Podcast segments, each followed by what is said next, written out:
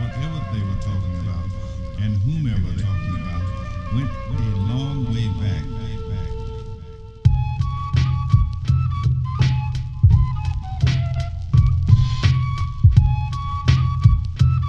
Why with Arcia Tekun.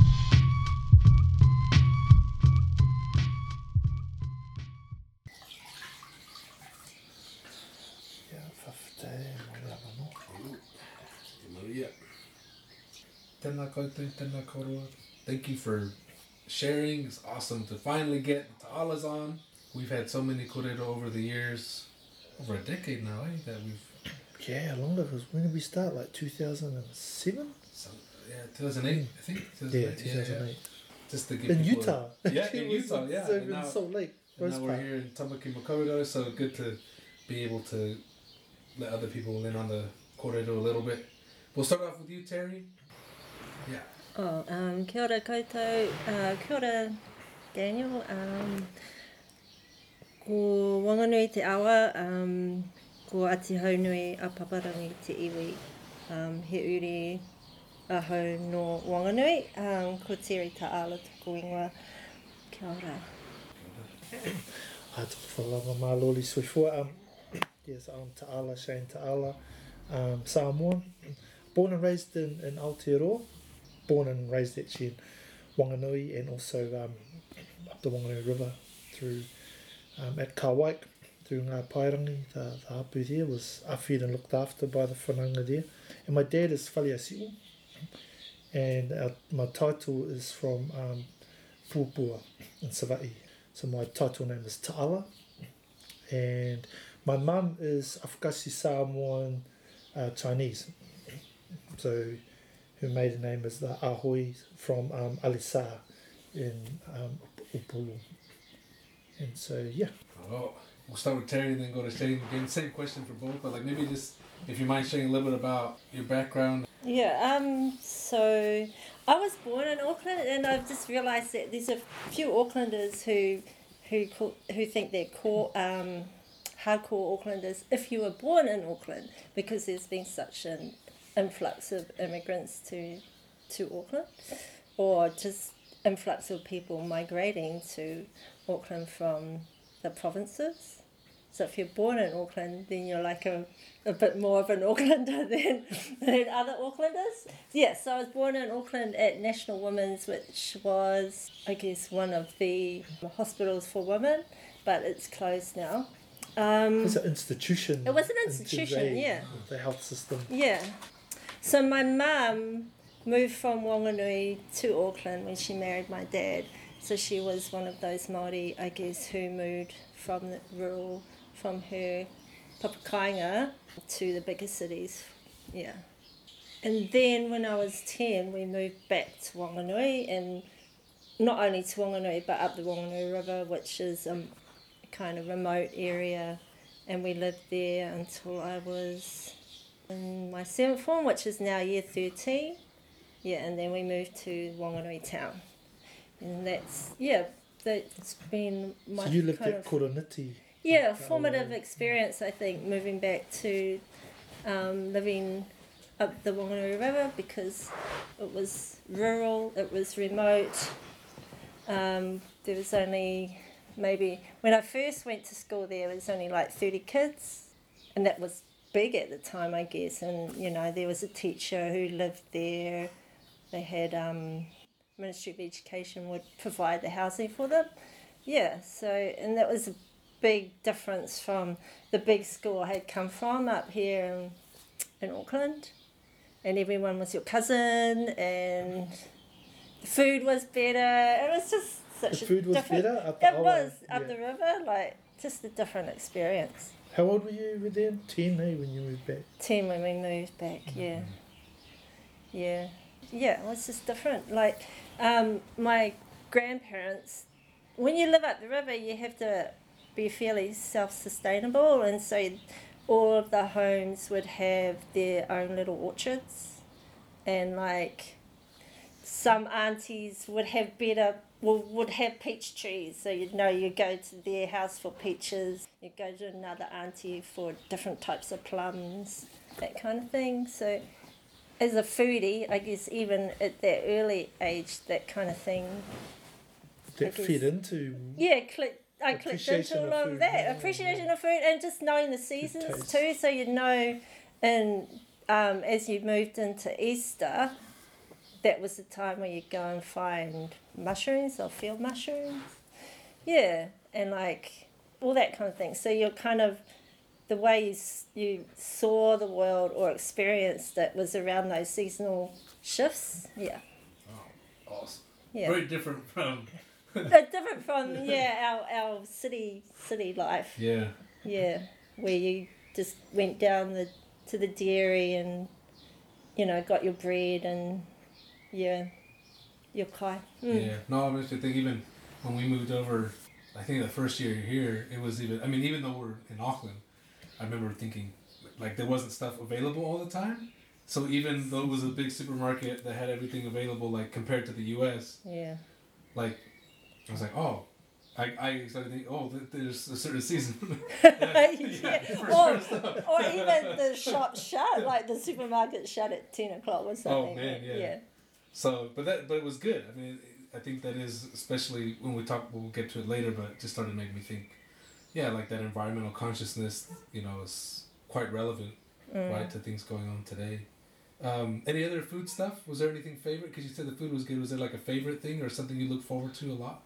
I think oh, what I've realised um, when, because when we first moved back to Wanganui, up the Wanganui River, we spent a bit of time at my grandfather's house, and he would make all the kids' lunches.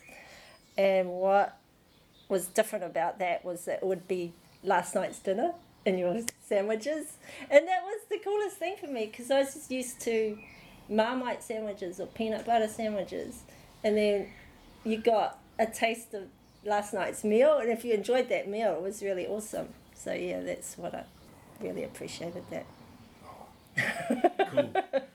no, that's awesome. food oriented. Yeah, no, definitely. How about you, Shane? yeah. Your Um, insights from moving yeah, so my, my family is an immigrant family from Samoa. Six of us. I got six. I got five other siblings, and there was only two of us that were born in New Zealand. So my older siblings were much older than myself. They're born in Samoa, so they they're the that whole experience of leaving Samoa.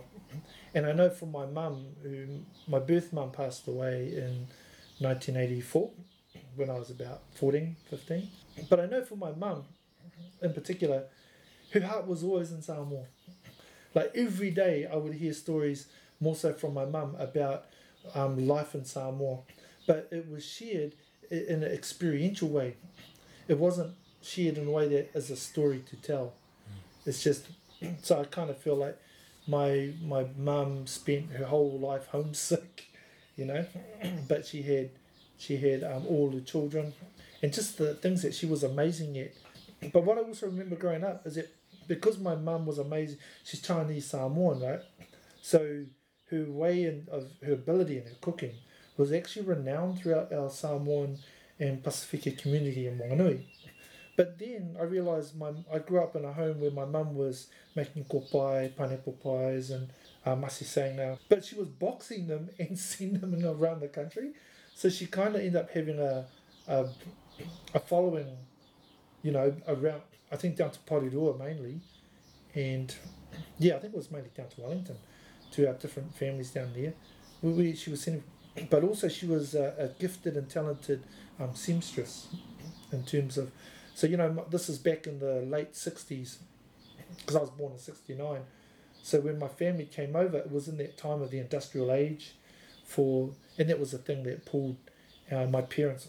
And that, that's what I'm, I always remember is that, you know, I grew up for Whaalangi where eventually you always get exposed to entrepreneurship and the, the Palangi concept of success and all this kind of stuff.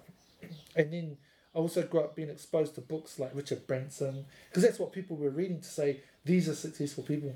But the more I got exposed to that, the more I realized as I started to learn more about the, the stories of the, the journeys and the transitions of my parents, more so my parents' journey from Samoa to New Zealand.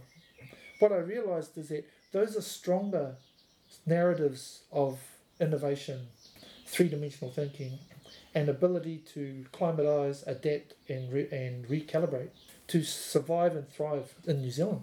And and I think those are the things that are really important as well. Is that's what I always remember because those are things that you're taught not by a book, but you you learn because I grew up in a home where those things were evident all around me, but not spoken of. We grew up in Wanganui. I didn't grow up in Porirua or or South Auckland, where or Ponsonby and Kingston, where predominantly our Pacific communities were. What was interesting for me is our neighbours in Wanganui East was the Titana whānau were, were Māori. And so I don't know how it happened, but it happened where I got to grow up um, belonging and being attached to that family because we went to school together. Like everything we did was almost 24 7. So when they travelled to different things, even when they grew up as high school kids, I was always with them, um, including up at their papakainga up Kawaii. And so that, I think for me, the riches of my upbringing is captured in three world thinking through growing up um, in a in a Samoan home, but in a Palangi world, but also living in a Maori um, Te Ao Marama context in terms of um, growing up at a marae. And what was interesting for me about Kawaika is it's a living marae, so people live there. You know, it's it's not just a place to visit because there's a 21st or party or meeting hui or, or tangi. It, people live there. And, and I, th- I always remember now when I look back that my exposure to Te Ao Māori and to Māoritanga was, I thought that was normal. I didn't know that at the time that that was a thing because I think back then, I don't know if it, it, it really was. Um, only to find now, even now in the work that I do, I look back and I realise there's such a, a separation between um, those things. But yeah, that that was, I guess, my my upbringing up in Wanganui.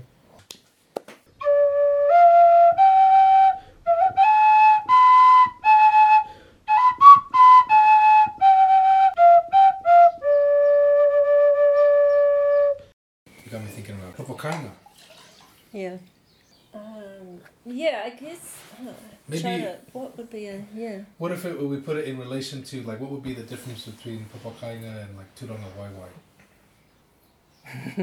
To me, the papakainga is like a place where you have been raised or someone in your family has been raised. Like you've been raised on that land. That's your papakainga. Your You're of that place, yeah. Or not that that Well, place it- belongs to you, but but but Well, that, you yeah, you, have you belong kind of to that place. Yeah, but you've also had some physical contact with it. Your turangawaewae is probably about the same. How different would it be? So well, yeah, what what are the characteristics or that that make that differentiate between papakainga and turangawaewae? Is one extrinsic and the other intrinsic, or Well, they're both intrinsic. That's a very interesting question. Yeah, no, I was just thinking, you know, like um, I remember when the stuff was going on over here with the Yamato and the way that like Padna was talking about like Papakainga and and then everyone was talking about like some of the history of that whenua as well and how it was feeding Auckland. And for me, like I started associating like a place that nourishes you, and Mm, you know, and so I, that's how I would that's a good, Yeah. yeah, started thinking about it. a good, yeah, way of putting it. Whereas like you you you have a whakapapa connection, but it's maybe different from a. Cause I know that can always be the tricky one, right? Yeah. Like because we you know nowadays too people live all over the place and here right you have mana whenua and you also have matawaka which I became aware of when I came here. I think Mm. you introduced me to those terms as well, and I guess thinking about like we do live in a complicated reality, but the places that you live nourish you, especially if you're Mm. like I guess have a relation with that place, or you're being mindful or conscious of that. Like I like how you talked about, like you've physically, Yeah, you know, Yeah. engaged with the place. Whereas Turangawaewae, again, I'm not sure, but just the way I hear people saying it and using it, I think is a different. It's also whakapapa, but it's like, do It is a you bit of a- ancestrally whakapapa to that place? yeah. or do I Versus, connect are to you that part of place? Yeah. I'm just trying to think how I've heard it being used. But but also what's interesting is that when you think of those terms and the context of how we're trying to visualize and actualize when we are on that place, what is it that makes it papakainga as opposed to turangawaewae? What- One of the big challenges is that because we've all grown up te ao Pākehā in a Pākehā world, often it's hard to separate the lens that we're using to look at those constructs, right? In terms of that space. And, and I find sometimes it might be easier to understand them through a realm context in terms of those things. But whatever it is, what I do know is that everyone's people, depending on their whakapapa connection or the context of how they see, feel, or view that place, are going to have a different lens and possibly a different narrative and definition of how they see that to them. An example of that is if you look at Ihumatao as an example, you I never heard the context when everything was happening in the media, but it's kind of like, well, who's the iwi for Ihumatao? And so, you know, people would say, well, Waikato Tainui is the iwi for Iho Matao. But then, okay, so who's the mana whenua? All of a sudden, that context changes it again because now it's the mana whenua context of Ihumatao is known as Te Kawerau Maki, is the mana whenua. But then it's looking at, well, who's the hapu for Ihumatao? And, you know, people would argue, well, it's Te Akitai and Te Ahiwaru, who both whakapapa to that space. And quite often the the kōrero between them, it's kind of like um, Te Waru is the, is the hapu of Iho, Ihumatao, but Te Akitai has a whakapapa connect. And they're both closely related hapu, right? But then the next question is then then who's the um who's the hokanga for Ihumatao? And that, well, that's Makaurau Marae. And so, so when you look at, I think for Pākehā, when they hear that description of that place, I, I think it's really a challenge for them to understand. But but even sometimes I think in the Māori space, it's a challenge because all of those are different contexts, and yet they all have a point of relevance, a whakapapa connect to that, to Ihumatao. And I think that's a, a good example of the hyper complexity that we have in trying to navigate Te Ao Māori and Te Ao Marama. And then on top of that, we're quite often forced to see it through a Te Ao Pākehā lens um, because of legislative acts or, or Te Tiriti of Waitangi.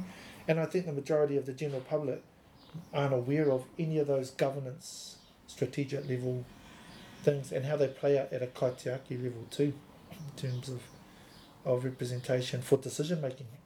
So when we think of Māori tanga and culture, you don't think of that, not through that, that context. But often it's in that kind of context and a certain environment where the decisions are made either for and on behalf um, of, of iwi Māori with Crown or, or local government. Whereas what the ideal is through Te Tiriti is how do we do it for and with even Māori. Mm. And that's the new terrain, I think, that, Yeah. that's coming out. So it's complex. Yeah. and then you've got that of Papakainga and Yeah, I was Yeah. just thinking about Turangawaewae and Papakainga. I think Papakainga might be locational, and Turangawaewae might be locational, but also depends on how much mātauranga you might have and how you can. How, how, how knowledgeable you are of about your whakapapa. Mm. Yeah. Okay. because then that would give you, if you had that a level of expertise, a level of mātauranga Māori, and you you're quite um, you knew the depth and extent of your whakapapa, then you could your tūrangawaewae could be quite broad. yeah, Mm. yeah, the closer you look, it always ends up being Yeah, yeah, and yeah. how far back. And yeah. How Ah, many connections yeah. you were making, and Because it's even engaging in like uh, like tongue spaces and stuff in the way Hoko and Whakapapa works in, in those spaces the same kind of thing. Like you- if you know your if you know your genealogy, if you know your Whakapapa, like that, that just broadens your connections and, Mm. and how you can position yourself. Yeah. Now you're always positioned, but the more you know, mm, the more you can leverage that. yeah, And then on top of that, if you have oratory skills, yeah, then you're able to. I mean, it really is. You know, like everything. Just it, the Mm. depends is always the answer. right? I guess. Mm. Do you have anything you want to add on that, Alta? Since you've been doing a lot of pohoko and stuff lately, but I just seemed seemed like it was related.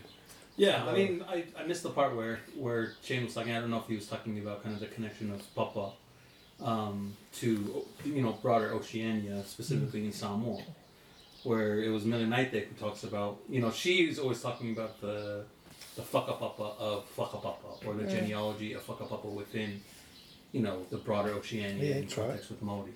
And she she links it all the way back to Samoa, where the creation of story the creation story of Samoa starts with Papa. Mm. So as Papa, this you know there was you have the deities, and then all their children were in were a different Papa. I don't know if you're familiar with, with um, these creation stories, but it's interesting in the ways that you know Tongans use use the word Papa and Papakainga, and then with Maori with with uh, Whakapapa, and then even going back to this idea of Tonga, Tonga and Samoa were both calling Pakeha the same word, which was Papalangi, Mm. and then now it's Bong, just with just one, but it was two. It was Papa and Langi. Uh, yeah. And then there was a there was Oh my a gosh. yeah there was a narrative that I was reading recently of a of a Englishman who got stuck in Tonga and you know became a native and had you know married had some Tongan wives, um, but then he kind of explains the way that they were using papalangi, um, in, the, in that they would they the reason why they are were using papalangi to describe you know pakeha or the Europeans was because they they were coming from the sky. Because of their ships were coming from you know far dis- uh, far a distant place um, beyond what they were you know the familiar with in in the you know the broader Moana that they would just call them papalangi because they sh- they came out of the sky which is connected to kind of papa and langi. But the translation if you go to Mariner William Mariner a popular um, book among like Tongan history is you know they're saying that like oh their mast struck the sky and that's why they called it papalangi but in this Oh, other yeah. narrative they're saying no they're just acknowledging that these Europeans came from so such a far Distant. distant place that they just called it papalangi because oh. just like the sun comes out of you know the earth and goes back into the earth Well, it's when you first spot Yeah. them on the horizon. yeah mm. They're on the water, but the sail's up In in the yeah sky. between. yeah yeah So, yeah, that makes sense. So always, there's always more to go, huh? yeah Oh, awesome.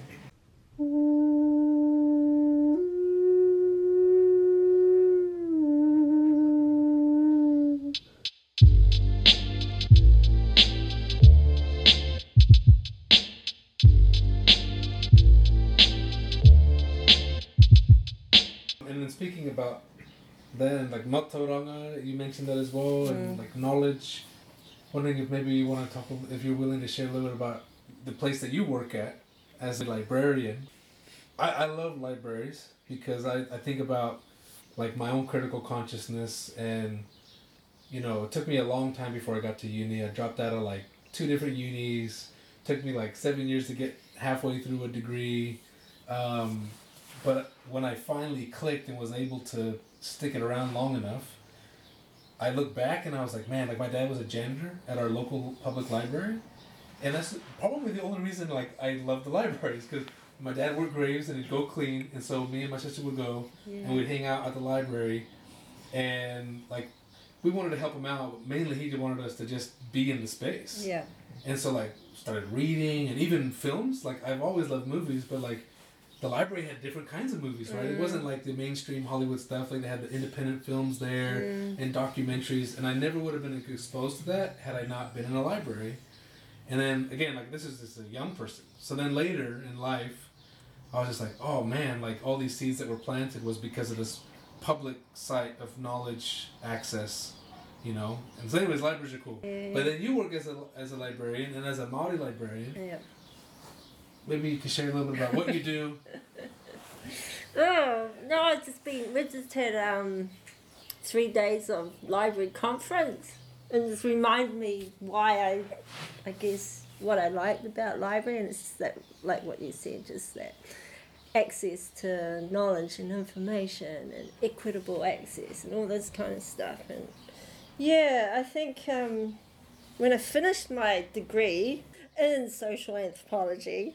Um, I was looking for something else to study, and also I spent a lot of time at the library because it was different from the uni library, the public library. You know, it's just like how you want to have a break from reading texts all the time, and I just was bringing back all these gorgeous books, you know, and thinking this stuff is free and it's you know you can just well not free-ish free enough um, bring it all back and just take on all these different perspectives or you know look at different art or whatever. And so when i um, was thinking about what i wanted to study next it was just like well you know libraries are pretty cool places. Or and the other alternative was museums, but I chose libraries, and and here I am. I don't know, decades la- later, still in libraries. Um, It helped Yeah. that you used to devour books, though. Eh? yeah, but my dad was was an avid reader too, so that was sort of in me from, since I was young. But after uni, yeah, after that first degree, it was just, I guess, rekindling that love of libraries and access. Um, yeah, and so now here I am. I am an acting manager of the Mātauranga Māori team. Um, and Mātauranga Māori because we look after and care for the Māori collection, and which includes also like the research collection as well as lending.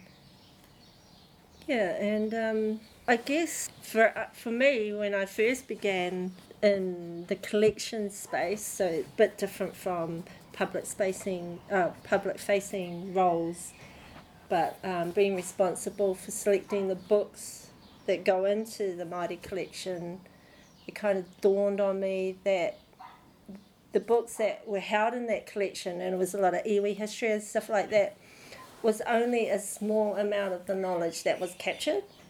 Yeah, through best, through anthropologists. Yeah.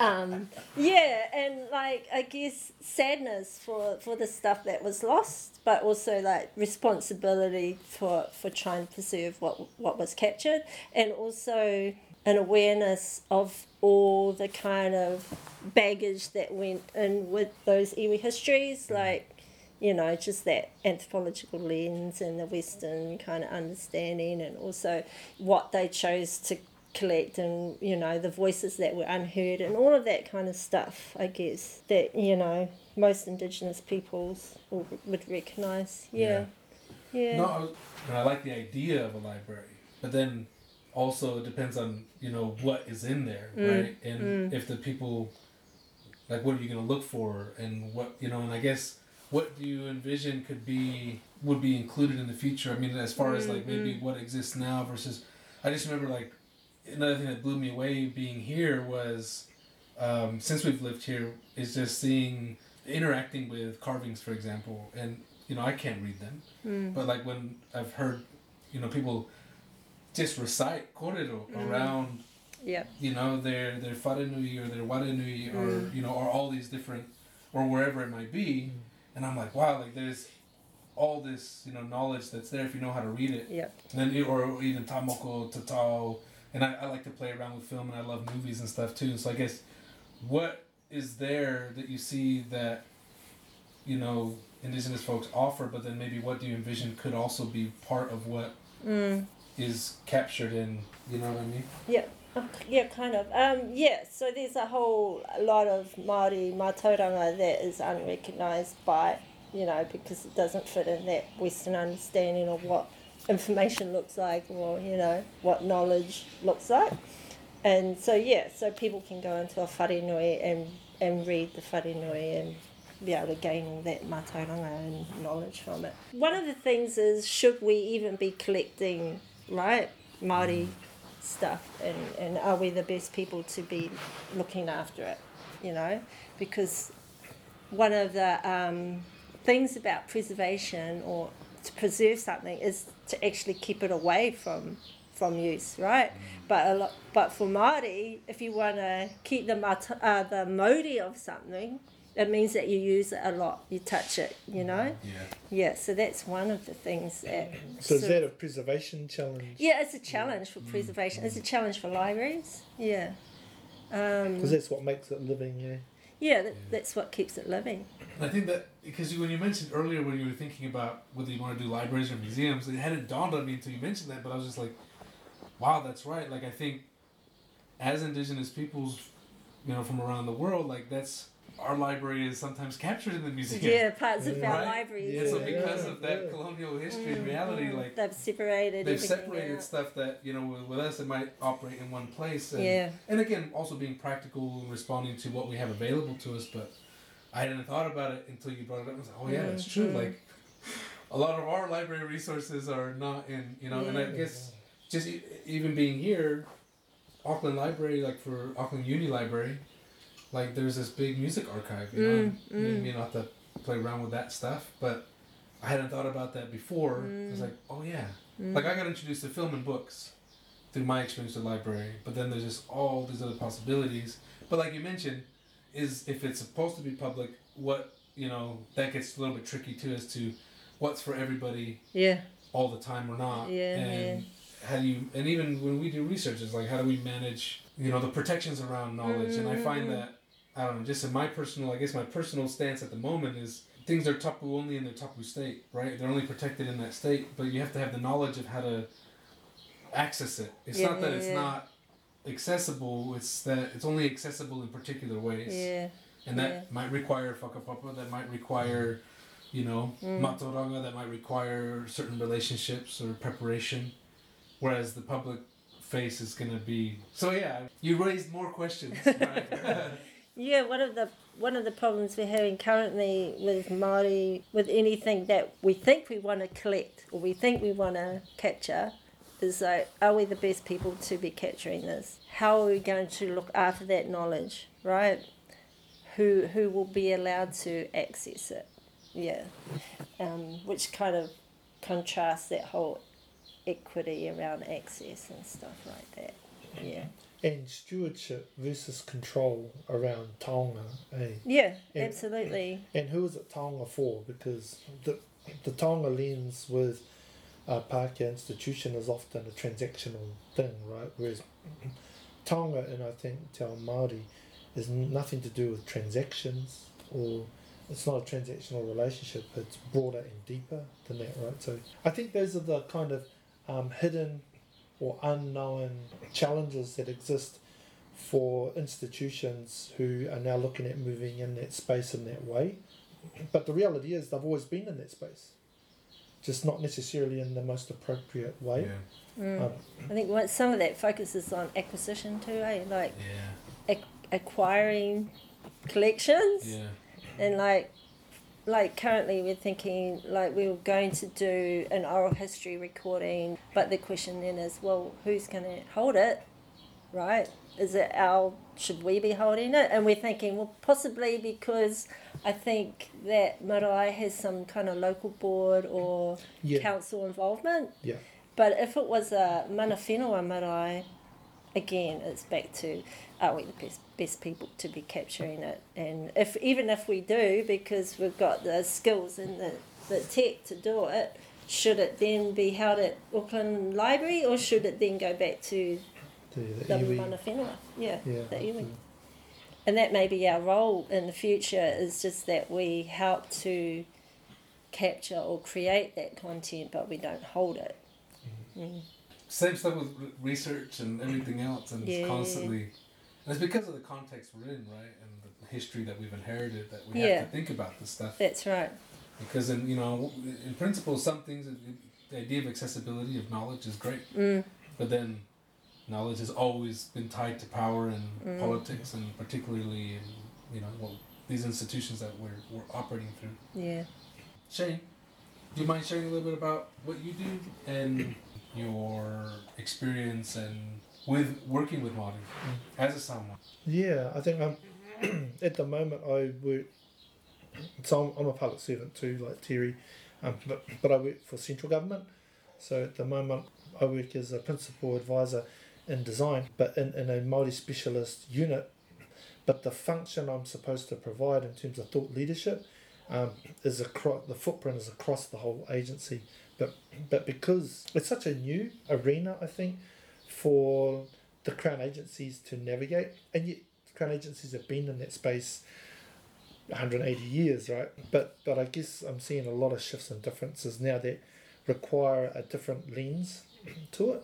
It's to meet our obligations to iwi Māori um, through the treaty. So I think part of my role is looking at how I can support, uh, provide the different kind of thought leadership, but but support the Crown agency machinery and learning and understanding um, that realm space of Te Ao Māori, um, because it's not the role to for Crown agencies to become Māori because it's they're not, but it it is about looking at learning and understanding everything we can so that we can fulfill our obligations to protect the rights and interests of of iwi Māori. And that's one of the challenges around Te Tiriti o Waitangi is that it's not hard to argue that the Crown hasn't done very well in that space. But to move into that that paradigm now, it requires a lot of different ways of seeing being and actualizing as public servants. And also what it does, um, it's such new ground, there's not there's not courses out to help you navigate that space. And yeah, so I think part of my role now is I work in that space between two worlds, but that's where my upbringing's probably helped a lot growing up is in three dimensional thinking is a natural part of how we've had to live growing up in Wanganui. So being Samoan, growing up in the Te Ao world, but also being privileged to be enriched and awhi'd by Te Ao Māori. So I think the experiences I've had over that time have really helped. But the, the way to take it back, I guess, is when I look at Terry and I and our children. So there's Te Ao Māori and methodologies and all that kind of thing, which is important. But in terms of Te Ao Marama, one of the experiences, I guess, Terry and I have four children. Um, all, they're all adults now, but all our children were home birth. But a real cool thing is that my mother-in-law, Terry's mum, she had made out of clay from our marae, this is back to Papakainga in a way, Te Turangawaewae, as from Atene marae up the Wanganui River, she took clay and had ipu whenua bowls made. So when our, each of our children were born, the whenua or pito, or afterbirth, um, for each of our children, was put inside so the soil from the marae was already in the, the whenua, ipu whenua. And so once the the afterbirth and pito was put in there, more soil was put on top, but then the lid was put on and sealed for it. So that ipu was then taken back to Atene Marae and buried in a selected place. But then we had a native tree planted over it. So for each of our children, that's what was done. But it was done because as as a way of being that came from that mātauranga in terms of that. But what it signifies is it's part of that belonging to that space and that place. And so what's really neat is we got to to do that as a tikanga. But I didn't realise until years later that that would be really significant in terms of um, I guess the work that we do, that it's not about the work that, that we do in those spaces, but it's about why we do it. And I think it's also about the integrity about doing the right thing for the right reason comes back to a higher kaupapa. And so I think in, in my work, I would argue that my role isn't necessarily to serve Māori, but now I'm responsible to deliver certain things as a public servant but my accountability is to Māoridom. So it's quite a different sort of model that I don't think was easy to work with possibly 10 years ago. But right now, that's you, you can thrive in that space working as a public servant with, with central government. And so for me, that means certain things about um, not just what I do, but the way I have to do it. And it's also about having access to, well, having the right relationships with, with knowledge holders and kaumātua kuia and tohunga to be able to check what I'm doing and to be able to um, get me to account in terms of well how does that what you're doing going to benefit um, a whakapapa decision for iwi Māori in terms of that work. And I think sometimes we haven't always had access to do that while working in a Crown agency. But I, I know for me, I'm really enjoying that part of it. But yeah, that's I think that's a little bit of of what I do um, in that space. And you can edit that down to 20 seconds.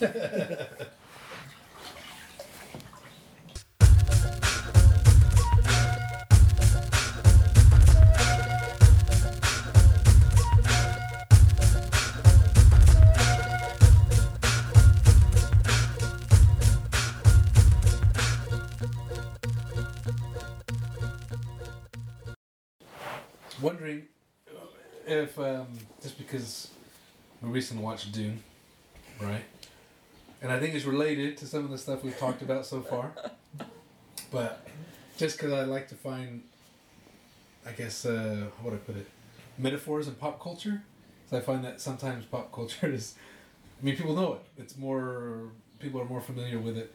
However, for me, I watched the movie and I didn't read the books like you have. And so you have more insights than I do. But when I watched it, I was just like, "Whoa, this is really interesting," because I was unaware that it was written in the '60s.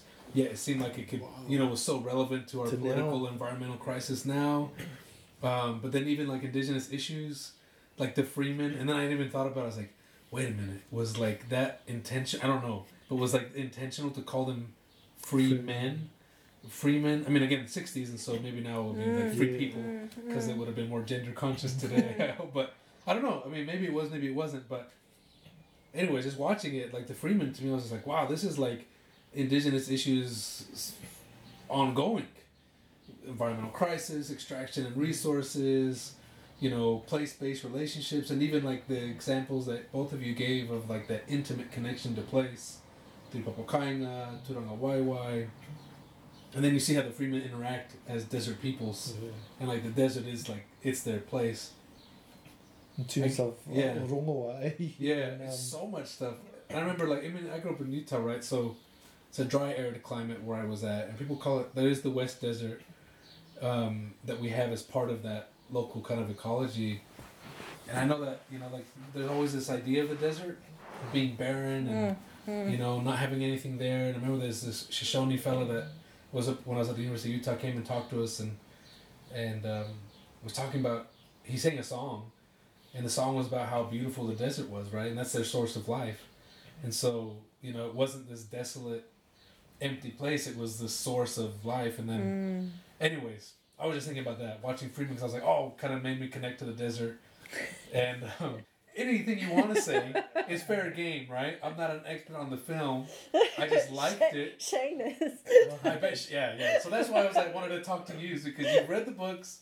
You have a little bit more to say than I. For me, I just thought there was so many like relevant indigenous issues, environmental crisis issues, political, you mm-hmm. know, stuff that I was like, man, this is.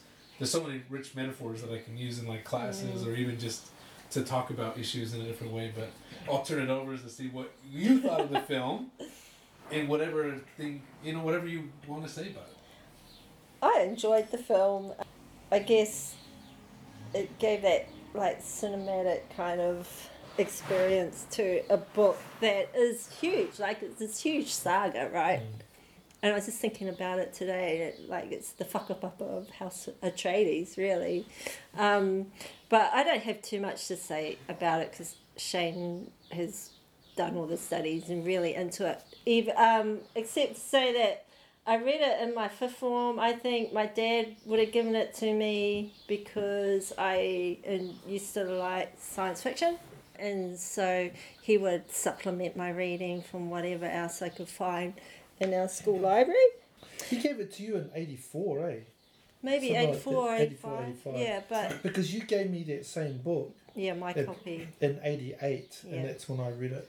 Like, But yeah, I think what 18. what I enjoyed about it was the Fremen, like you know, the indigenous story, this sacredness they had around water, and you know their resource and like their rituals around water and that. Um, and then touched a bit again on it when I think in social anthropology, just sort of starting to see all that kind of stuff in that in that light with that lens. Um, but True, because you read the book before you went to uni. Yeah, but Oh, I think the stuff that Shane enjoys about it is the stuff that I would have skipped over because I wasn't interested in the politics or the, you know, all of that kind of stuff. it's just like the love story Ritual, culture, and, yeah. and the Yeah, yeah. culture. Yeah, yeah, that was what attracted me about it. But Oh, anyway. nice. Yeah, no, I feel like I'm like I'm kind of in between. Like I like the some of the politics, but I also like that ritual. Like when uh, that scene when he spits Mm. and they think Yeah. it's an offense, and he's It's like, "Hold like on, no, this is." Yeah, kind that's of right. respect. Yeah, when you're yeah. in the desert, like to give the water, Your water, that your yeah. body needs Yeah. is like Yeah. sac. I was like, oh man, that was, the ultimate give. yeah, I was all into that. I was like, Yeah, I guess so. As a fictional book, he did a really good job of catching all that kind of culture. And stuff. Yeah. yeah. No, I love Mm. that. The other line that I thought was just so interesting, just because you mentioned anthropology too, is when they mentioned to, I forget the name of the character, but Jason Momoa's character. Oh yeah, yeah. Um, He went native. Yeah, when they said they we're like, Yeah. oh, you've gone native, Yeah. and I was like, oh, this is so cracker." up because. Duncan, Idaho. Yeah. Yeah, because Yeah. that's such a big thing, like in like the history of anthropology Yeah, as yeah, well, yeah. right? Yeah. You know, anthropology yeah, has a yeah. really messy history, but then you also have these people, or like the person that Ata mentioned earlier that went native, right? Like this idea that, oh, you they became part of a place, and like even in, you know, with Maya's, uh, we have a story of these two people and that ended up living with us prior to the conquest, and one went native for lack of better words, like became Maya, like married a Maya person. We Yeah. accepted him, got tattoos, he got, uh, and then the other one we made into a servant. he, was, wasn't king. Yeah, he wasn't it. but then when Cortez arrives in like up north, the one that was a servant, like we also, I mean, they call him a slave, but I don't think he was. A, he couldn't use it in the same context because they let him go. Like you are, go. He went back and hung out with his people, Mm. and when he tried to go get the other guy, the other guy's like. Uh, he, he pretty much said something. My face is tattooed. My ears are pierced. My kids are from here. It's like I'm not that anymore. Yeah. Anyways, I thought it was an interesting Yeah. line. Yeah. There's a whole realm that we could go into that, but the fact that Jason Momoa is a Kanaka Maoli, yeah. so outside the film, he is a native, Yeah. right? But then Yeah. in the film, they're like, "Oh, you've Yeah. gone native." So I just thought that was so. yeah, Yeah. yeah, It Funny. was just funny. funny. I don't know what you think, Shane. Yeah, I think that that's a good reminder to me that Terry did social anthropology, um, because I only just discovered the author probably ten years ago, but having now discovered the author, it's interesting because he wasn't a social anthropologist. What he was was um, an investigative journalist, and and so for him, uh, he says about how he spent countless. He used his investigative journalist to dig deeper, not just take the surface stuff, but go underneath. And so he spent a lot of time with different anthropologists to help unpack his concepts around, and, and I think it's reflected really well through the book. But yeah, I think my real interest too was the story within a story within a story, right? The multi levels. But what's interesting is, a typical way I, I see legislative acts like the Local Government Act 2002 has the four well-beings. So the four well-beings cover uh, cultural, uh, economics, um, environmental. What I like about Dune is that it has all those elements actually themed in, but they're crafted in and they're layered. And I think that's what I like about Dune is that when it comes to the strategic stuff in the political context, which when that stuff plays out, it impacts on the planetary systems. And then on top of that, underneath all that, you've still got the ecological issues, which are all intertwined into it. So it's not like you're reading an environmental, ecological, political textbook, but as you go through the story, what you find is all these other elements come out of it in, in quite a natural way. So, with the political thing that I found really interesting is how its strategic feints and counterfeints and just the layers of different things that are happening that on the surface make sense. But then as it plays out and different moves happen, you find that the real reason as to why they were doing things, how do you apply a process of thought, strategy, and rigor to work out what is the true aim of a particular house. There's a lot, you know, it covers in terms of that. But then it also drops down to the interpersonal play of people who play those cards, but are also impacted personally in that space. So I thought it was really. So, I, and that's why I really liked the movie. I think they did really well because they did well to split the movie in half. Because when Lynch did the 1984 movie, his original movie was five hours. Yeah. Oh, to cover the grap- whole book. Trying to grapple with it. It's such a Yeah. huge story. But but what happened was the movie, the the production, well the movie houses realized, you know, Americans aren't going to buy that five hours. So th- the problem for Lynch is that they they culled it right back, so they fit the whole book into one movie of two and a half hours. Which what's been great about Villeneuve's approach to it is he he set out and made them purposely two separate movies for the first book. And so that's why we've. There's another movie though, right? The one there's one that Oh, that's a TV been series. no, no, no. It? It's a movie that's that never sort of. Attraction.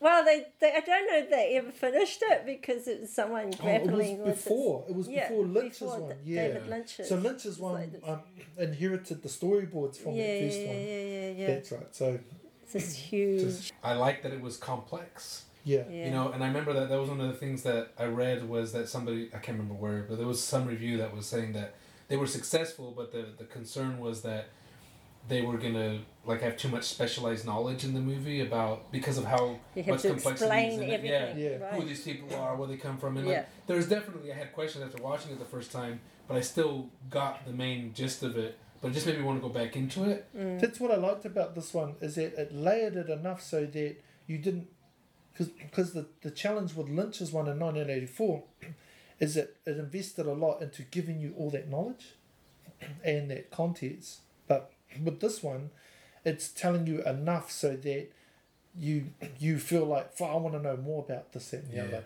Uh, actually, I feel like reading the book. Yeah. You know. And, And I think, especially in the world that we live in at the moment, of like oversimplified narratives, yeah.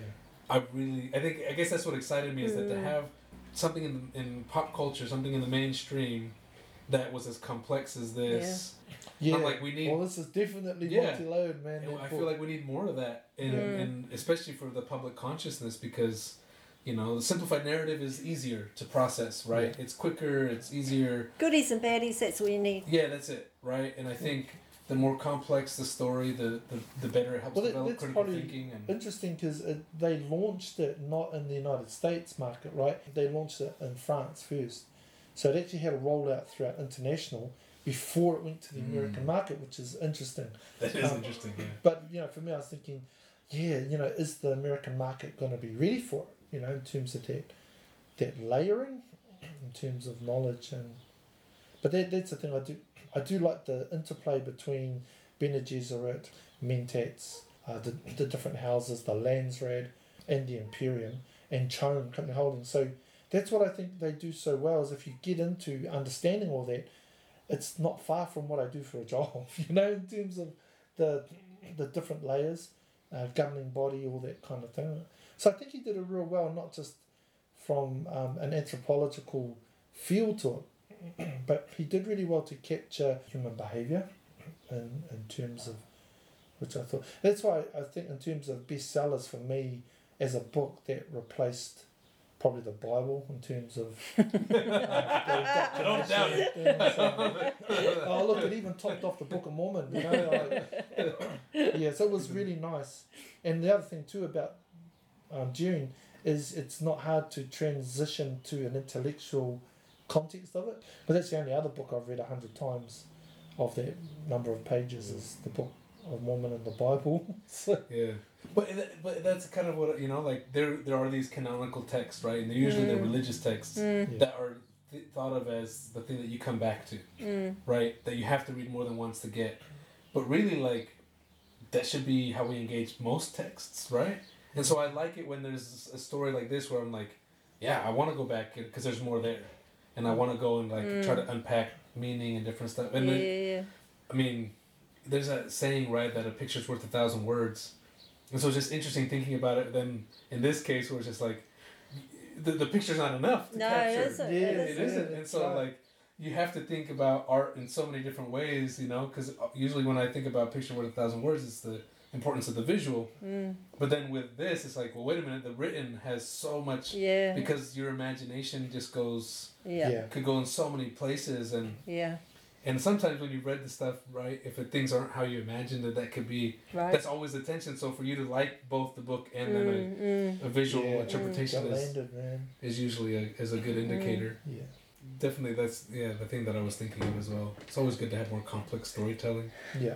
get people to think more and and uh, Well, that's another comment about Dune, is that in other books or movies when they talk about military stuff and battles, it's easy to fall to get intoxicated around tactics, weapon systems, all that kind of stuff. What I like about Dune is it has a, a people perspective to to those militaries and it, it layers it and unpacks it. So there's a narrative backstory to the origin of the Sardaukar. There's a military um, contribution as to why the emperor has turned against House Atreides, and a, a bit of it has to do with the balance of exchange between the popularity of their leadership and their perceived morals and ethics, in contrast to the Harkonnens. But the other thing is, and one of the tipping point things for the emperor was House Atreides had got their military to a fine-tuned level of capability um, that was seen as equal to the Sardaukar. The, and so what's interesting there is that when you have the United Nations, like all the other houses, like the Landsraad, the only thing that is the counterbalance is if they all unite together to Mm. to be able to protect themselves or counter the em- Emperor's Sardaukar army.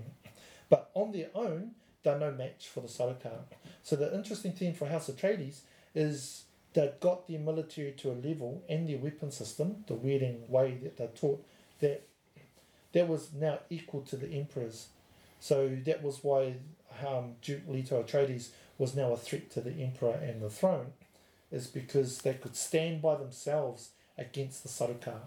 Whereas for all this, so it's interesting in terms of foreign policy that's happening in the South China Sea, right?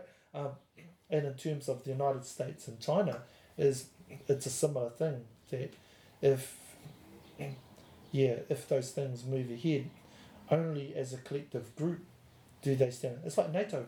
Only combined do those nations stand a counter defense um, against Mother Russia. You know, in terms of that. So, so it's interesting how uh, possibly the times back in the 50s and 60s when he wrote the book, he was able to theme that in, but now it's even relevant today yeah in terms of that context. Right. Still Yeah. relevant. Yeah, the yeah. relevancy. It's like prophecy. Yeah, the, my appreciation for sci-fi is is that I guess juxtaposition of time, like where you can talk about what's happening now, but using an aesthetic that seems so far away, Mhm. distant in time and space. Well, that makes it accessible too, Yeah. right? As opposed to talking about, like I know for us, like Māori Pākehā issues, but when you use a, a, an element of separation, all of a sudden it's it might make it more easier for an oppressor to be able to see and understand Yeah. um, a point if you take them out of it. you Yeah. know? Oh man, that reminds like when I when I teach stuff that has to do with racial colonialism here, I always start with examples from across the ditch because it's easy to pick on Australia, right? Or even uh, uh, pick on the U.S. Mm. and then I flip it. But I always start elsewhere because it is, yeah. I find even with Mm. students, it's easier sometimes Yeah. to be If you like, start "Oh, with the New. Zealand context, yeah, just then it's, there's a the defensiveness, Yeah. right? Yeah. Yeah. But if we start elsewhere, there, there's a little bit of distance, and they, So that's pedagogy Yeah. in, in, in practice, right? yeah, yeah, as, as an educator, you've got to look at, you know, you've got these elements, but when you look at your your learning, your students, and it's looking at what how how is this going to be accessible to them. So what pedagogy you want to approach in terms of our layering and where we start the conversation, and then how you bring it back. yeah, in. localize it and. Mm. Any, um, we'll get this last cup, and then if there's any last words of advice you want to give to the world, um, I'm still needing advice myself. or insights. Right. Right. Well, if anything, what COVID's shown is it pays to be in the public sector, right? It pays to be in the public sector in a pandemic. Yeah, in a pandemic. Um, will still I don't be paid. I really enjoy it in the public service, um, based on what I see its purpose and, and role is. Like I've I've really enjoyed it, and I haven't always been in the public service because I'm well, you, as you know, my background, I'm, I'm ex private sector as well, um, and I've worked in community space. My idea to people would be just work anywhere and everywhere to begin with, because everything you do is going to be of huge value um, as you progress through your career. Yeah, because I don't have any quals or any any degrees or anything, but because of the nature of the work I've done over the last thirty years, all of a sudden I've the skill set and lens I bring is, is in demand at the moment. You know, just would never have been able to pick that twenty years ago or thirty years ago. but that's what I'm finding is, and nothing really beats your lived experience of things as well. I know. I think the public sector, for me, what I valued most about it is well, when he was, when Shane was being a business person, um, it just provided us with some security. Yeah, yeah. that's right. Eh? Oh, So- overseas and- Like with the Yeah. pandemic, right? It Well, keeps running. yeah, it has to keep still, running. it keeps ticking ticking along, and and most people in the public sector, you know, they they hoping to do a good job, and you know, that kind of thing. Um, yeah, so the public sector for I think Alfano has served us pretty well. Yeah. Yeah, I think at the moment it's in a bit of a crisis because it's trying to do everything w- with a little bit of pūtea, you know, and it, and it can't. Can't do that, and it's coming to that realization itself. Pretty much all I, I have to say. I think. Oh, awesome. Awhataita re lawa. Kia ora.